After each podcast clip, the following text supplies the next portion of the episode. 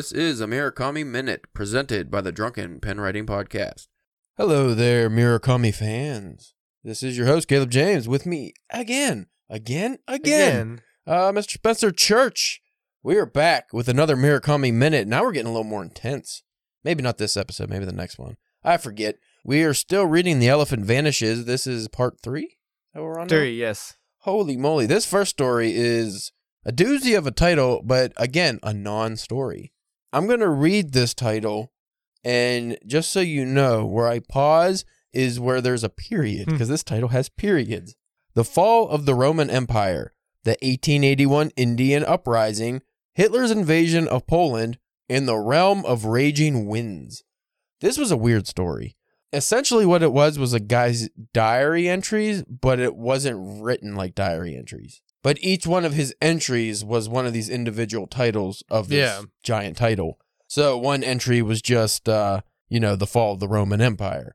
What'd you think of this story? This story and the next story, Did not care for so much? not really. Me neither. But again, like they're really like non-stories. Yeah, this one was another Alfred Birnbaum, if that was his name, translation. Which again, because the late the other stories we read that we'll cover in the next episode, I really like those ones, and those were by Jay Rubin. Yeah. So I'm just wondering if this seems to be a trend of Well- Alfred. But I read, I looked it up, and a couple of the books that Alfred Birnbaum translated, I really liked. I think he did like a Wild Sheep Chase and some I think he. I just think Alfred's getting stuck with the shit weird stories. this time. Like, It does seem like he's getting stuck with the uh, the shit stories here. Oh, the more the, the more creative stories, maybe, or unique. Unique. Unique could be the word. Unique could be the word. Again, this is another story that if this wasn't Haruki Murakami, this guy, uh, this like it was just some random guy that wrote this, it wouldn't get published anywhere probably. No. What was the story even about? Because I read this the other day. It was uh, it's a guy's diary entry. It was like one of the ones that really are kind of hard to pay attention to, in my opinion. It wasn't it, had the the diary entries. Then each kind of one of those things wasn't he getting confused with like what was going on now with what the name of those the each one of those like you know like the fall of the Roman Empire and like Uh, that kind of stuff. Is that what was going on? Something like there was this big metaphor about wind. I guess that that was the theme of this story. It was powerful wind, and it was completely lost on me. I didn't. Yeah. I didn't get what it was supposed to be about. Like the diary entries are eighty percent fact. This is what the character in the story says about his own diary entries.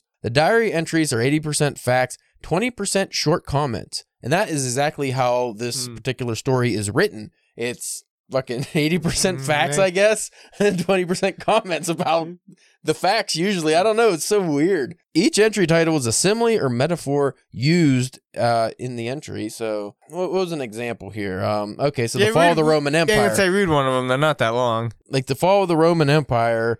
Let's see. Upon opening the newspaper and checking out the weather map, however, I didn't find any sign of a typhoon. I just started in the hmm. middle there. There's a big gale that happened. The probability of rainfall was listed at 0%. A peaceful Sunday afternoon like the heyday of the Roman Empire. It was supposed to have been. And then it's, this one's about the Roman Empire. Then the next section is the 1881 Indian Uprising, and he includes the Indian Uprising of 1881 involved. Like every one of these, uh, like the third one, Hitler's invasion of Poland. He throws in Hitler's invasion. Like it's just this, like this half-assed way this character is writing about his day or whatever was going on, and then he just like, oh, it reminded me of the Hitler's invasion of Poland. Like just stupid shit. Well, maybe was it the it was the same day as those happened. Maybe, Maybe. I don't know. I, I have a couple page listings here. Like I said off air, one of the because I wrote brief notes for this, like just like to rem- remember, Mhm. and I don't remember blindfold sex. I remember his girlfriend. He has sex with her, but she would only do it with the blindfold, and the guy's fine with that. Yeah. She's the one. She calls him up, and there's like a big windstorm, and all he hears is wind, and then there's just lots of wind, lots lots of wind. But I have on here read wind paragraph, page one thirteen, and discuss Alfred's translation. So perhaps this wind paragraph will uh, change things for us. Maybe this will open our eyes to the magic of Murakami. I guess I should start on the previous page for this, huh? When I least suspected it, the wind seemed to have picked up out of nowhere, hanging out the laundry on the veranda in the morning, at 18 past 10 in the morning to be exact. There hadn't been the slightest whisper of a breeze. About that, my memory is as airtight as the lid on a blast furnace, because for a second there I even thought, no need for clothespins on such a calm day. There, honest to goodness, hadn't been a puff of air moving anywhere. I feel like this was one of those stories where Alfred used some strange, like, similes and stuff. Where was that at? Yeah, here, this next paragraph. So this is where I was just like, hmm, I don't know. Did Haruki Murakami write this, or is this just how it was translated? Swiftly gathering up the laundry, I then went around shutting all the windows in the apartment. Once the windows were closed, I could hardly hear the wind at all. Outside, in the absence of that's a weird phrasing. Outside, in the absence of sound, the trees, Himalayan cedars and chestnuts mostly, squirmed like dogs with an uncontrollable itch. Swatches of cloud cover slipped across the sky and out of sight like shifty eyed secret agents. While on the veranda of an apartment across the way, several shirts had wrapped themselves around a plastic clothespin, clothesline and were clinging frantically like abandoned orphans. Just a lot of Yeah. a lot of weird similes. that Like abandoned, they were, they were like abandoned orphans. Why were they like abandoned orphans? Why is like an itchy dog? Uh, this whole story. I did like the itchy dog one though. it's just weird. Like I said, this was five pages, six pages, but that It- like it was riddled with that kind of stuff. At least it was original. It was original. I would be a fool not to read this next part because I just have over bleached underwear, page one fifteen. So I'm gonna go check what happened on web pa- one fifteen. I think it was another uh, weird phrasing. I thought. I couldn't say a word. I just stood there with the receiver to my ear, hard and fast. I had the thing practically glued to my ear. I almost thought it wasn't going to come off, but then after 15 or 20 seconds like that, the telephone cut off. It was as if a lifeline had snapped in a seizure, which is weird phrasing again. After which a vast and empty silence, warm, warmthless as over bleached underwear, was all that remained. Over bleached underwear is, has no warmth, hmm. Spencer. I don't know if you knew that. I I did not. And the last one, which I think you'll like, I just have highlighted anal sex, page hmm. 116. So let's see what that brings us. But by the way, folks, in future editions, I do have better notes. This was just this, like I said, I was not invested in the story because it's not a story. It doesn't have an ending. It's just like random diary entries, but not written in the form of diary entries. I'm st- gonna say we've read uh, you've read most of the story already. Yeah. Oh, this again another really fucking weird simile. Every so often, things would strafe past the window, a white sheet flying east to west like some sorcerer brewing an elixir of roots and herbs. A long, flimsy tin sign arching its sickly spine like an anal sex enthusiast. What does that mean? Why you just like arching your sickly spine like an anal sex enthusiast? I don't like you doing that over there. You guys can't see what he's doing, but it's gross. Imagine a like a cat in mid uh in mid stretch kind of thing. Your spine is all arched in mid coitus. I don't. Yeah, I didn't really care for that story. Um, what I think happened with that, all that weird, all the similes and the weird metaphors and stuff, is because it's supposed to be the character writing that. So maybe that's just how the character writes. And Haruki Murakami was just trying to be over the top with that stuff on purpose. Uh, but like I said, not a story, not a fan. Next up, we have this one was really interesting, but I still didn't can't say I was a big fan of it. Lederhosen. Um, It's a it was another shorter one, wasn't it? Mm, I think this one was a little longer, but yeah, I don't think it was too long. It's the the one after this was the the long longer one. Yeah, the one we'll end on. By the way, folks, I don't know if how this is going to sound on the final product, but we got new microphones, so we're having kind of an adjustment here. Yes, first of episode with new mics. So I should opened with this. There might be a lot of knob touching the next couple episodes to get the levels right, but we, you know, I think we got it okay. But it, it looks okay on the but- screen. But after that, we'll work on trying to get the microphones ready. Yeah. after all the knob touching. All the knob touching we'll work on the microphones. I only have one note for Lederhosen, and that is read page 126 and 127. So I guess that's what I have to do. That's I mean, you, that's in your notes. Oh, I only wanted to do this because of the German part. I should probably explain the story, huh? Yeah. Well, very simple story. It's a mother who is there is it her daughter telling the story, I think? Yeah, it's her daughter, a strange daughter telling the story. But what it is is it's a mother who turns out not to really like her husband, but at the time it seems like everything's fine. Her husband's like a big drunk, right? Pretty sure this is a story where the husband's like a yeah, he's a big fucking pot-bellied drunk. I guess he's just like a loser. She wants to go on a trip to Germany and either he doesn't want to or he I think he can't. Can't, yeah. What the story is, though, it's the daughter telling a friend of a friend this story. Yeah, it was like one of those weird things where it's just telling like a random person the story. I We think. we don't know like any of the characters' names again. You never do in most of these. And when there is a character name, it's a reoccurring character name, which we'll talk about in the next episode. The main thing is this mother, who seemingly is happy with her life, goes to Germany and her husband wants her to get a souvenir of Lederhosen. Yeah, She goes to this small village, goes way out of the way. She- to be the best Le- Lederhosen. Lederhosen. Lederhosen. Le- Lederhosen in all of the world. I, Oh. I thought you'd be really good at German, Spencer. Yeah, You seem like a guy that would just like. but uh, she goes. So she goes all the way to Germany, and she's having, she's having a great time all by herself. She's making friends. She's just really enjoying it, which is like the first clue. Is like hmm, maybe my life actually wasn't so good.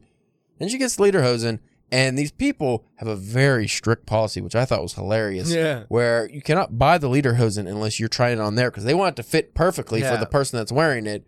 So they make her go get some guy in the street that matches her. Well, they don't make her; she makes them. Like, hey, I'll make you a deal. I'm never gonna come to Germany again. I have to do this. I have to get these Lederhosen.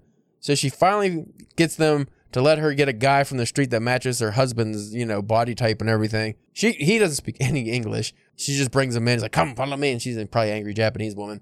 So she takes him in. They try the leader Lederhosen on. This guy's having a good time, and then at that moment she realizes, "Wait, I hate my fucking husband. Why am I buying him leader Lederhosen?" And then essentially just leaves her family and becomes estranged from her daughter. And it's not a very happy story. But this part I thought was enjoyable. So I'm gonna read these whole pages because uh, I'm gonna do my best to sound stereotypical German because that's how it's written. yeah, It's written in the German accent. yeah. Two old men worked in the shop. They spoke in a whisper as they took down measurements and scribbled them into a notebook. Behind a curtain divider was a large workspace. The monotone of sewing machines could be heard. Um, by the way, just brief interaction here. Um, a lot of these stories that we come into later, I feel you really do start to get not just the Murakami like weirdness and the themes, but the writing style Yeah. really comes out, and I think that's because those are the Jay Rubin translations. I'm just not sold on this Alfred Birnbaum guy. Like I said, Wild Sheep Chase was good, but from what I remember, wasn't my favorite. Was not my favorite. Also, Philip Gabriel, shout out to him because he also does translations of his books, and I think he might have some stories in here. I haven't looked yet, but he's a really good translator. And so it's just been Jay and Alfred so far, hasn't it? Yeah, they've been going back and forth. No, I think there's a couple in a row. But anyway, so the two old men are working on the uh, whatever they're working on. Lederhosen. Lederhosen, I guess that's all they do there because it's a big deal in Germany. Well, this is just in German, so I'm not gonna. This is not gonna be good. Darf ich Hähnchen hafen, madam? The large of the two old men addressed the mother. I want to buy Lederhosen, she responded in English, and I'm not going to do broken Japanese because that would be racist. Make problem. The old man chose his words with care. We do not make article for customer who not exist. My husband exist, the mother said with confidence. Ja, ja, your husband exists. Of course, of course, the old man responded hastily. Excuse my not good English. What I want to say, if your husband not exist here, we cannot sell the Lederhosen. Why? The mother asked, perplexed. Is store policy. Is unsenpräsent. We must see the Lederhosen how it fit customer. We ought to very nice. That's more Borat right there. Very nice. Very nice. Very nice. Only then we sell. Over 100 years we are in business. We build reputation on this policy. But I spent half, t- that's weird phrasing, but I spent half day to come from Hamburg to buy your Lederhosen. Very sorry, madam, said the old man, looking very sorry indeed. We make no exception. This world is very uncertain world. Trust is difficult sink to earn, but easy sink to lose. The mother sighed and stood in the doorway. She racked her brain for some way to break the impasse. The larger old man explained the situation to the smaller old man, who nodded sadly. Ja, ja. Despite their great difference in size, the two old men wore identical expressions. They're like old, like comic book villains. like, I just they're very serious about Lederhosen, which I love. Well, perhaps can we do this? The mother proposed. I find man just like my husband and bring him here. I didn't realize when I first read this, but hers is broken English. Yeah. Actually, I did not know when I first read it. I must have just threw in the missing words there. That man puts on Lederhosen. You alter very nice. You sell Lederhosen to me. The first, because the in the story she doesn't really speak like great English, but she does speak English. So when she's in Germany, you know, she finds a bunch of Germans who can speak English. That's how they communicate, which I always thought would be weird. You go to another, that'd be like me going to Mexico, and uh, if I couldn't speak Spanish and they couldn't speak English, but we both could kind of speak Japanese, like we Yeah. would just to try to do that. So you both have broken accents. like it's just funny. The first old man looked her in the face aghast. But madam, that is against the rule. That is against rule. Is not say man who tries the lederhosen on your husband, and we know this. We cannot do this. Pretend you do not know. You sell lederhosen to that man, and that man sell lederhosen to me. That way, there is no shame to your policy. Please, I beg you. I may never come back to Germany. If I do not buy lederhosen now, I will never buy lederhosen. Humph. The old man pouted. He thought for a few seconds, then turned to the other old man and spoke a stream of German. They spoke back and forth several times. Then finally, the large man turned back to the mother and said, Very well, madam. As exception, very exception. You please understand. We will no non think of this matter. Not so many come from Japan to buy lederhosen, and we Germans not so slow in the head. Please find man very like your husband. My brother, he says this. Thank you, she said. Then she managed to thank the other brothers in German. Das ist so nicht wahr. Um, Yeah, you should have been in a Captain America movie. the more I read that, the more I can get into it, but the more it hurts my throat. I was I don't remember it being anywhere that funny, or like that enjoyable. Whenever I was reading See, it, I read it when I was reading it. That's how it went into my mind. Because I always think of G- Germans as just super angry folk. They're not. Yeah, they are. They're, they're very angry folk. They just how they talk. Um, so that was that story, and like I said, didn't really have like a good ending or anything. It was just this girl. Uh, she she kind of talks to her mom now, but they're estranged, and I forget what happened to her father. He's just a fucking lumpy loser, probably drunk or something. I don't know. Uh, this next one, I I really like this story. Um, this is the one when this episode on right. How many stories you got? When This would be the third. I was just trying. Well, th that family affair story is pretty long, right? You read Yeah. that. Um. Okay, so we we could end this on the barn burning. Barn burning. Want to end on barn burning? Burn, burning. I wish I turned the heater off. It's really hot over here. That's another thing I need to get over here is like a silent air conditioner, like something that will just like br- maybe just sit on the throne of ice. Yeah, there you go. So the barn burning. This was. uh I think this was the first story in this collection that was in written in past tense. Did you notice? Because these are all first person stories. Yeah. so far, yeah. but I think this was the first one in past tense. I think they're all in present tense. And I'm not like you know me, I'm not a huge fan of present tense. Couple, I think Kafka on the Shore might have been present tense, and I remember it throwing me off at first, but then it was a really good book, so I was all right. But at the same time, I'm a past tense guy, just past tense kid at heart. But Murakami was doing present tense before it was popular. Just so you know, So, just a quick summa- summation before we even get to the story. The protagonist is a novelist who runs every morning and likes jazz and classical music. So probably Murakami, right? Um, nah, no. You think that's just Murakami? That's a completely a whole new original character. that- Not Murakami at all, because No. he has a book that's called About Running. Yeah. Just so you know, he's a big runner. He runs every morning, and he also happens to love jazz, jazz, and, classical music, and spaghetti. spaghetti, and cats. Oh man, I wish we is the spaghetti in this episode? It is not. It'll be in the next episode. I have a lot to say about spaghetti. Yeah.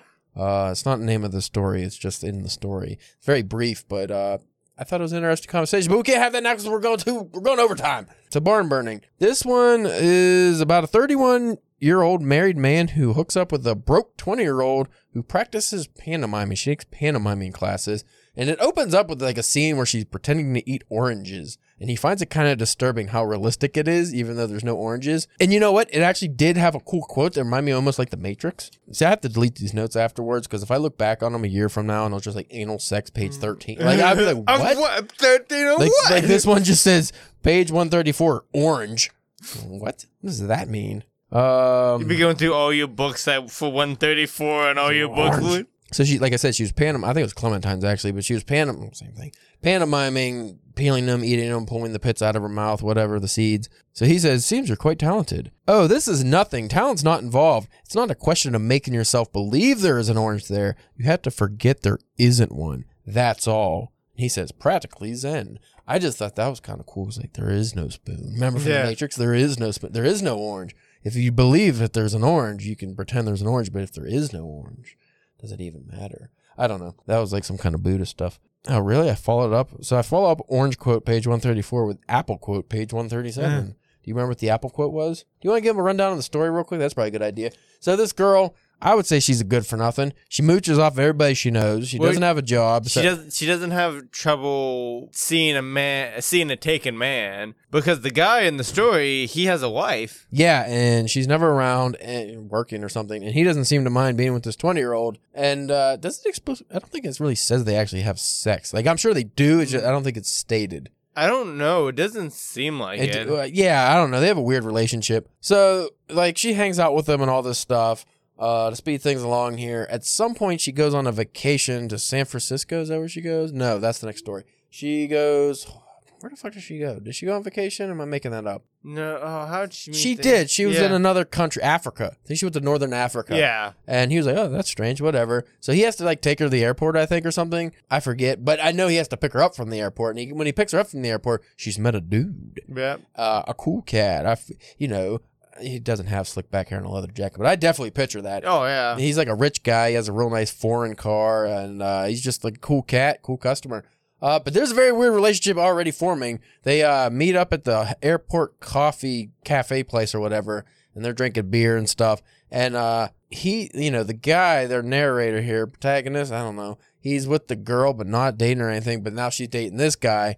And then later on, they he, he's like, oh, it's a Sunday or one day of the week where he's not doing anything. His wife's at work, and he's just uh, doing Murakami stuff. Hmm. And because I don't think you find out he's a novelist until like that part. And then they just like, I think she calls him up, the 20 year old girl. It'd be so much easier if fucking characters had names in these Mm. stories. But she calls him up. She's like, hey, can we come over? He's like, we? Who's we? She's like, me and the dude, you know, my man, my man Squeeze. He's like, all right, whatever. Because apparently everybody's just cool in Japan with Yeah. you know. Yeah. three ways, five ways, whatever.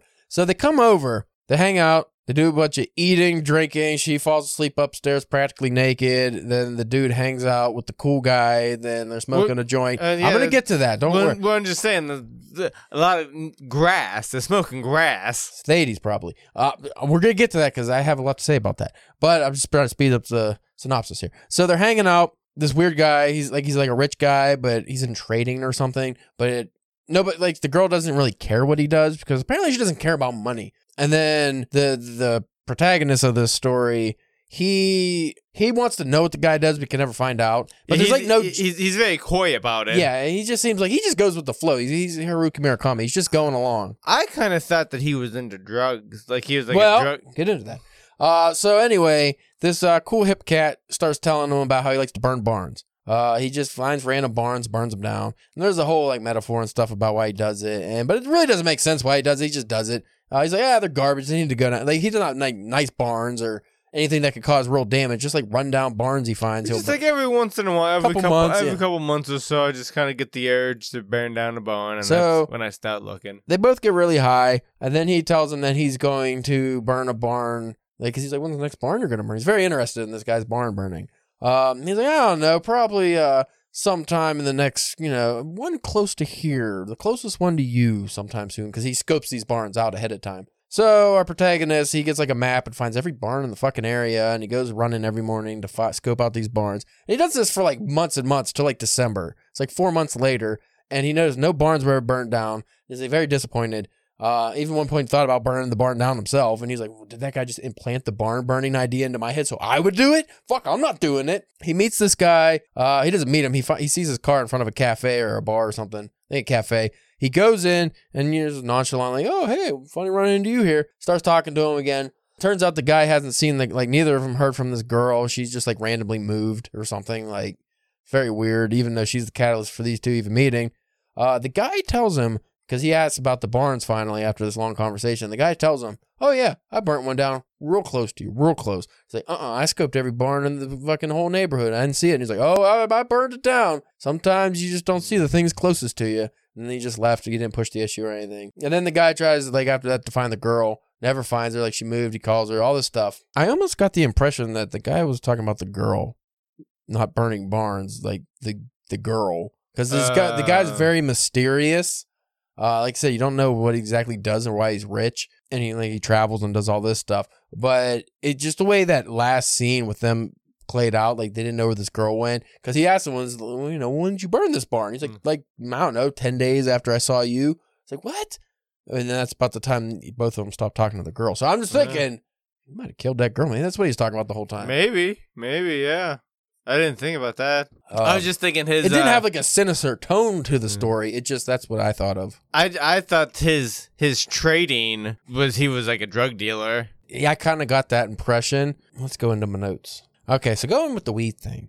So they they both smoke like they rolled it very casually, like you said, grass. Yeah. They start smoking weed. Well, it's very rare I've ever seen any kind of marijuana use in Japanese fiction I've read or s- movies I've watched because it's very taboo in Japan. Even now, Yeah. uh, weed is, I think, considered still like a hard drug. Like you can't. Yeah, I think you'd get in like big trouble. Like if you. I mean, they like- might eased up some since the pandemic, but it's still it's like a thing. Because I, I even watched like things on TV or on like YouTube or something where they were interviewing Japanese people about just like you know how we use weed for medicinal purposes now, and uh, a lot of countries do that and stuff. And then obviously the recreational thing, and even them, it's like I don't know, could be harmful. Like um, almost all the random Japanese people were kind of, oh, I don't, I don't know about that. They all kind of viewed it as hard. Like mm, the younger people were like, yeah, maybe I could see that being useful. So having like weed in a story so prominently like this, I I was very thrown off. Yeah, and because is is this supposed to be a collection of newer stories or these? no, like- this is all older stuff. so like and so In the eight- that's why I kept saying grass because that's Yeah. what they said in the eighties. So uh, just having that on top of it too, of like the time period of when he originally wrote it too, is probably even more yeah, like you know like ta- like you were saying like taboo or you know like for some reason, I know it's very stupid to me, but I oh, because like the yakuza and stuff, I'm sure they all smoke and do shit like that. But I almost when I was reading this was thinking, I hope Haruki Murakami didn't get in trouble. I hope the cops didn't go, like, you got weed in your house, buddy. Like, it just seems You're like talking about grass. You talk about that hard shit grass. There was a really cool uh, phrasing here. Let me see what page this was on. Uh, I just wanted to bring this up. I thought it was really cool because it was talking about the guy. Because the next time our protagonist sees this cool guy with the girl, I think it's when they come over to his house. He hasn't shaved for like a couple days, so he got some scraggle, but he it looks good on him. The guy extended his fingers of his left hand and stroked his cheek. The growth of beard made a dry, rasping sound, like a bug walking over a thin, taut sheet of paper. I thought that was just really cool Yeah. phrasing. Like I never would have thought like, but it would. Like you know that Yeah. scratchy when you get that stubble. Um, I really like that. There's another line I liked in this story. I, I what was your overall opinion on the story? I liked this story. Yeah, it's I thought that- it was a more human story compared to some of these because it wasn't about obsession or weirdness. Really, it was just like you know they smoked weed, drank some beer, and talked and about crazy It was stuff. like an actual kind of had like a beginning, a middle, and an end to it. Kind of. It's the first like actual story out of this little section, you know, for this episode. yeah. Definitely my favorite of this episode. Well, that's de- that seems to be the uh the the stories that actually a little bit like you know 15 20 pages seem to be the better stories in this collection so far. Where is this one? See, I, I wish I was a highlighter guy. Yeah. I, I don't like ruining my books though. Even if they're crappy copies, I don't want to. Oh, this is when he was. Uh, he goes to the cafe and sees the guy. He was talking about his car. It was parked in the lot of a cafe, looking less sparkling than when I saw it. The silver gray, a hint dollar. Though maybe that was a mistaken impression on my part. I have the convenient tendency to rework my memories.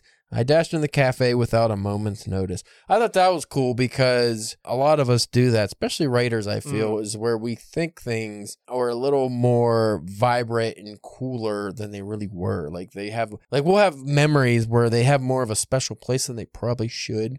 Like you think of like an old car you had growing up or something, but then if you were to go back and actually see it, like, ah, that thing's like a rust Well, bucket. well, then too, just think of the average person memory of like the old, you know, fisherman story. Like every time that fish, big, it was Eh, every time he tells the story, the fish gets bigger and bigger. So just imagine that with like, you know. Uh, storytellers or creative people, they're gonna naturally like embellish, even if they don't mean to. It's just, it's you know, it's just like breathing. Yeah. So overall, I like that story. The other two really non-stories. Uh, what was the other? What was the last one? That was the, the one, the big fucking title one. I didn't like. The- Yeah, The, Hitler and the the Rome and all that nonsense. I like the Lederhosen too. I guess. Yeah, I like the being able to do the German stuff. uh, so two out of three for this one. I enjoyed. yeah. Um, again, this was the really short one I didn't care for. Uh, but anyway, folks, uh, thank you for listening. Um, after I edit some of this, that'll be a little shorter, but Yeah. the next episode uh, you definitely want to listen to because that's where we start covering some very Murakami-esque stories that I really enjoyed. Uh, so stick around.